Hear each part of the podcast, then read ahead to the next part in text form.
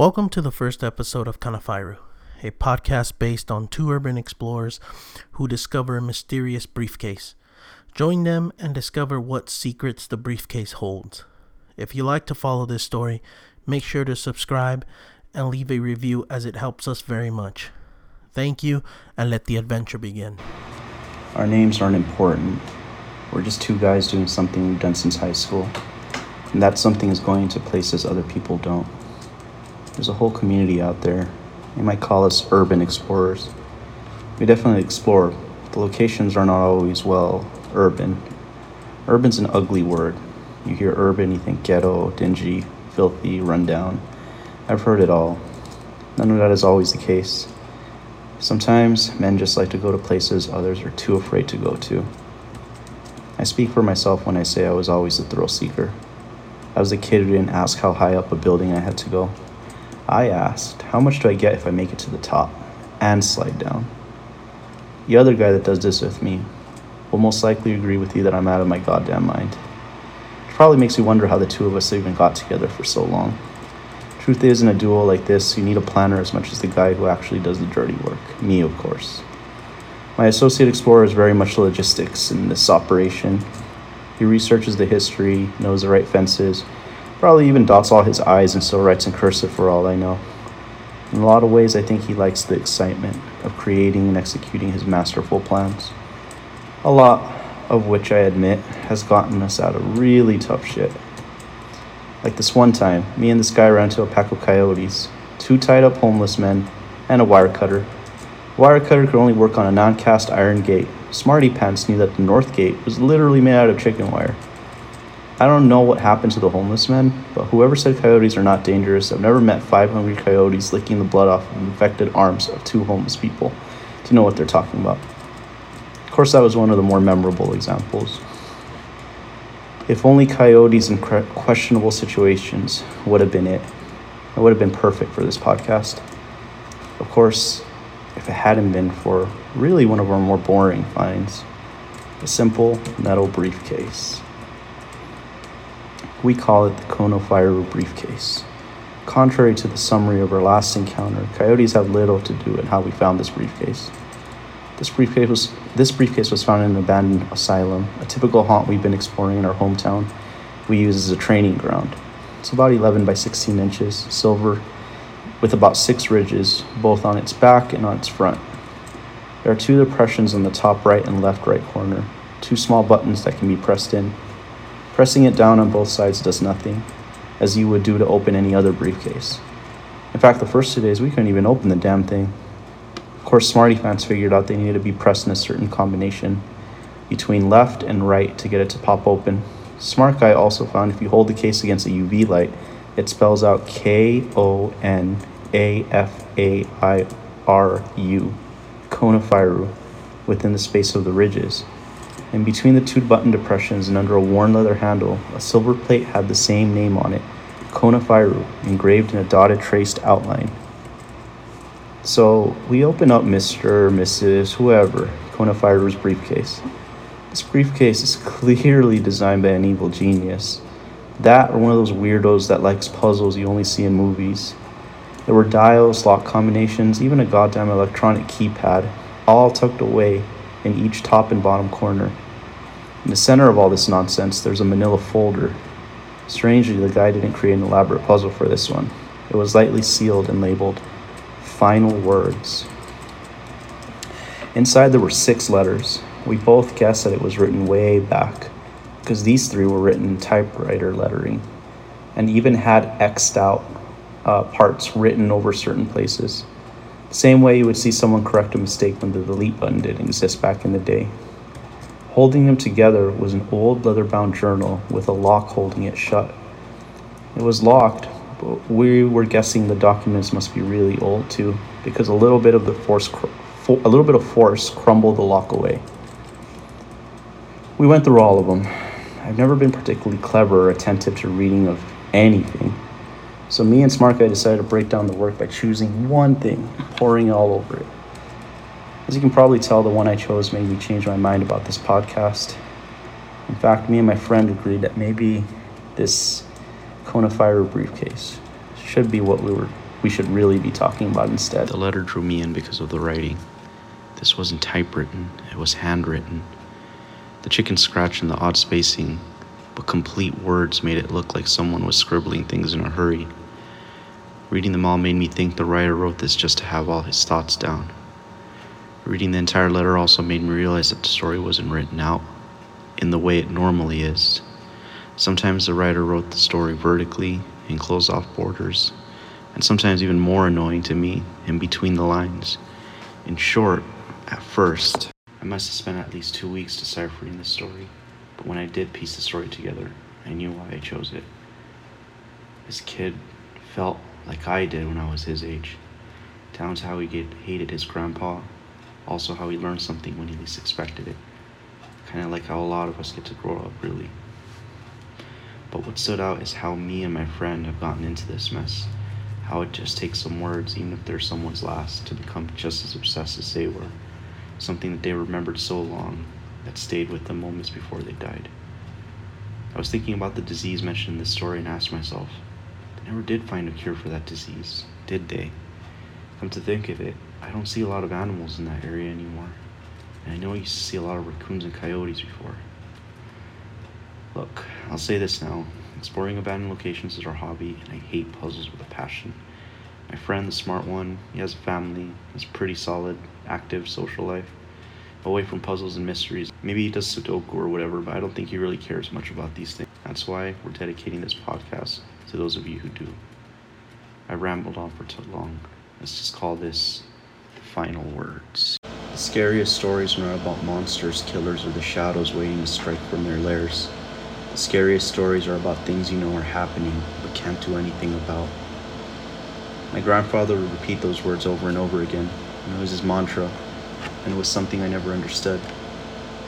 The meaning behind it was something I could have only learned when I watched him die 20 years ago. During the summer of my 16th birthday, my granddad's kidneys started to give out. At the time, I didn't really understand what that meant. I knew enough that he didn't he didn't have long, and that my family, especially my mother, began to slow down for him. Suddenly, everything revolved around him, and I felt like nothing was being done, and it bothered the teenager I once was. I was a pretentious, unempathetic know it all back then, like most teens, really. I thought I knew all there was to life, and death to me was something that either didn't happen or people made too much of a big deal about. To me, it was going to happen anyway, because of how ancient the man was. Of course, those opinions didn't win me any favors with the family. I look back at it now and I can't help but feel guilty about how I acted. So it was only fair that my mom eventually gave me the responsibility of driving granddad to the hospital for dialysis. She had scolded and punished me the night before that I had earned this chore. She told me that seeing someone closely die was not something to be made light of. Holding my permit hours for my driver's license at ransom, my mother made me conduct this chore weekly, with special detail on how he appeared each week. I guess my mom wanted to let it sink in on how much he would change in the next few weeks, months if he was lucky. On the day he died, he wasn't moving much. I was beginning to understand what my mom had mentioned earlier. By the fifth week, he was almost skeletal. Flesh that was once filled with considerable fat now hung like melting wax off his shrunken frame. His breathing seemed slower and louder, with an occasional snore escaping his lips. The nurse I talked to told me they had sedated him that day. That noise was simply his throat muscles beginning to weaken as air moved through the lungs less efficiently. Soon he would need to be ventilated, but for now the sound couldn't be helped. At the time, I believed her, and whether she lied to me or was too experienced to know, I would have never known that those snores were actually his final death rattles. But my teenage self found it more amusing than sad.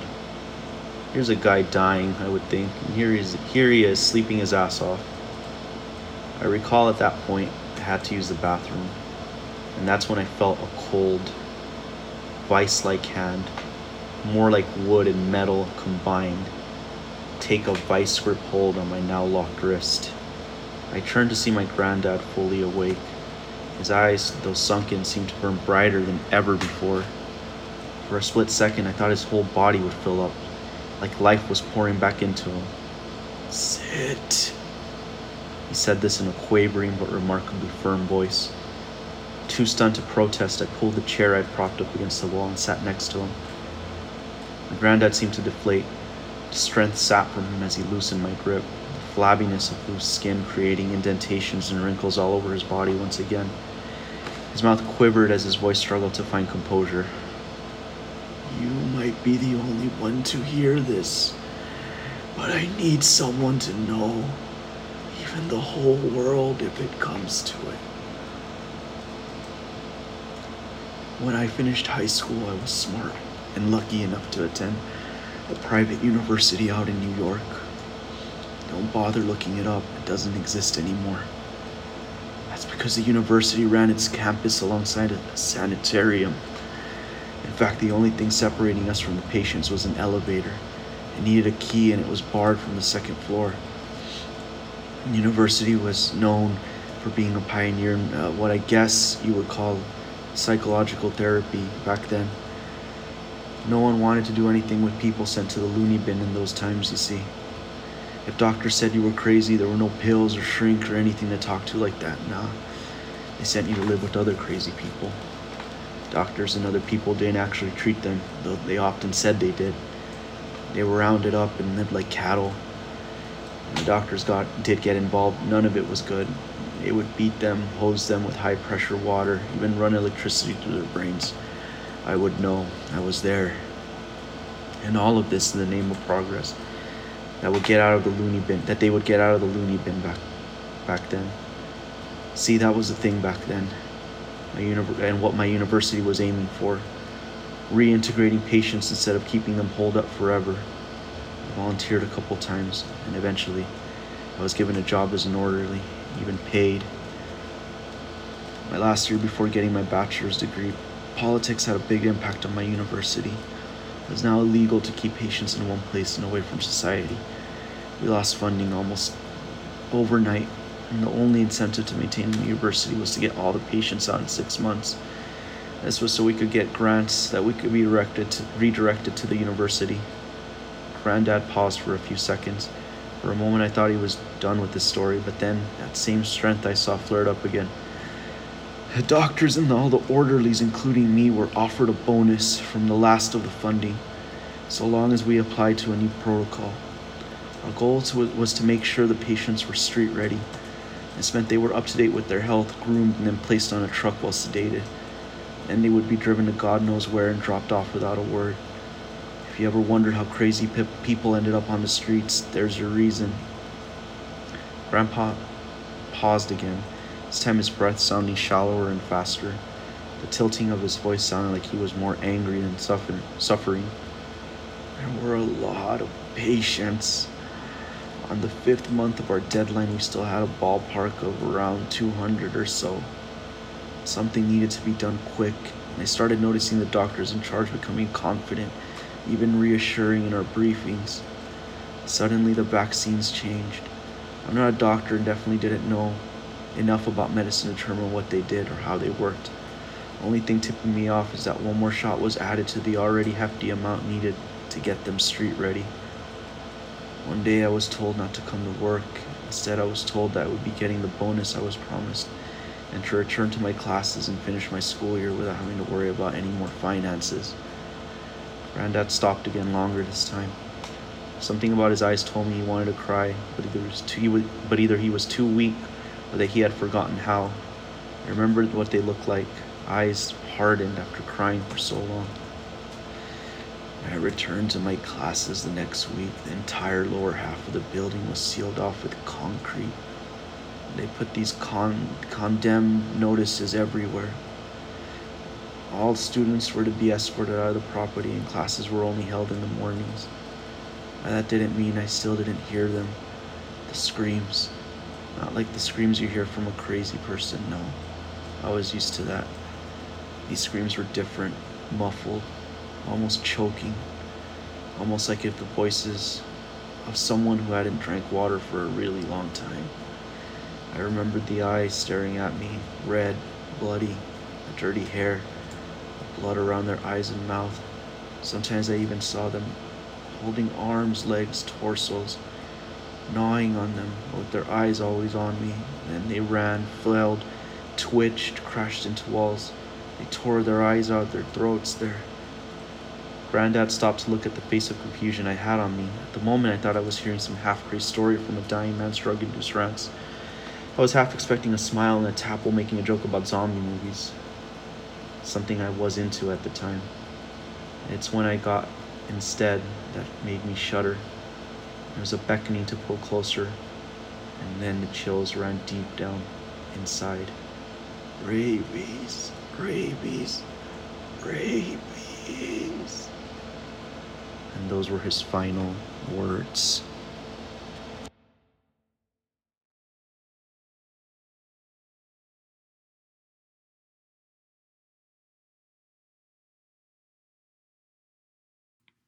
Thank you for listening to the first episode of Konafairu. Join us for the next episodes and see how this story develops. Please be sure to subscribe and review as it helps us very much. Thank you and see you soon.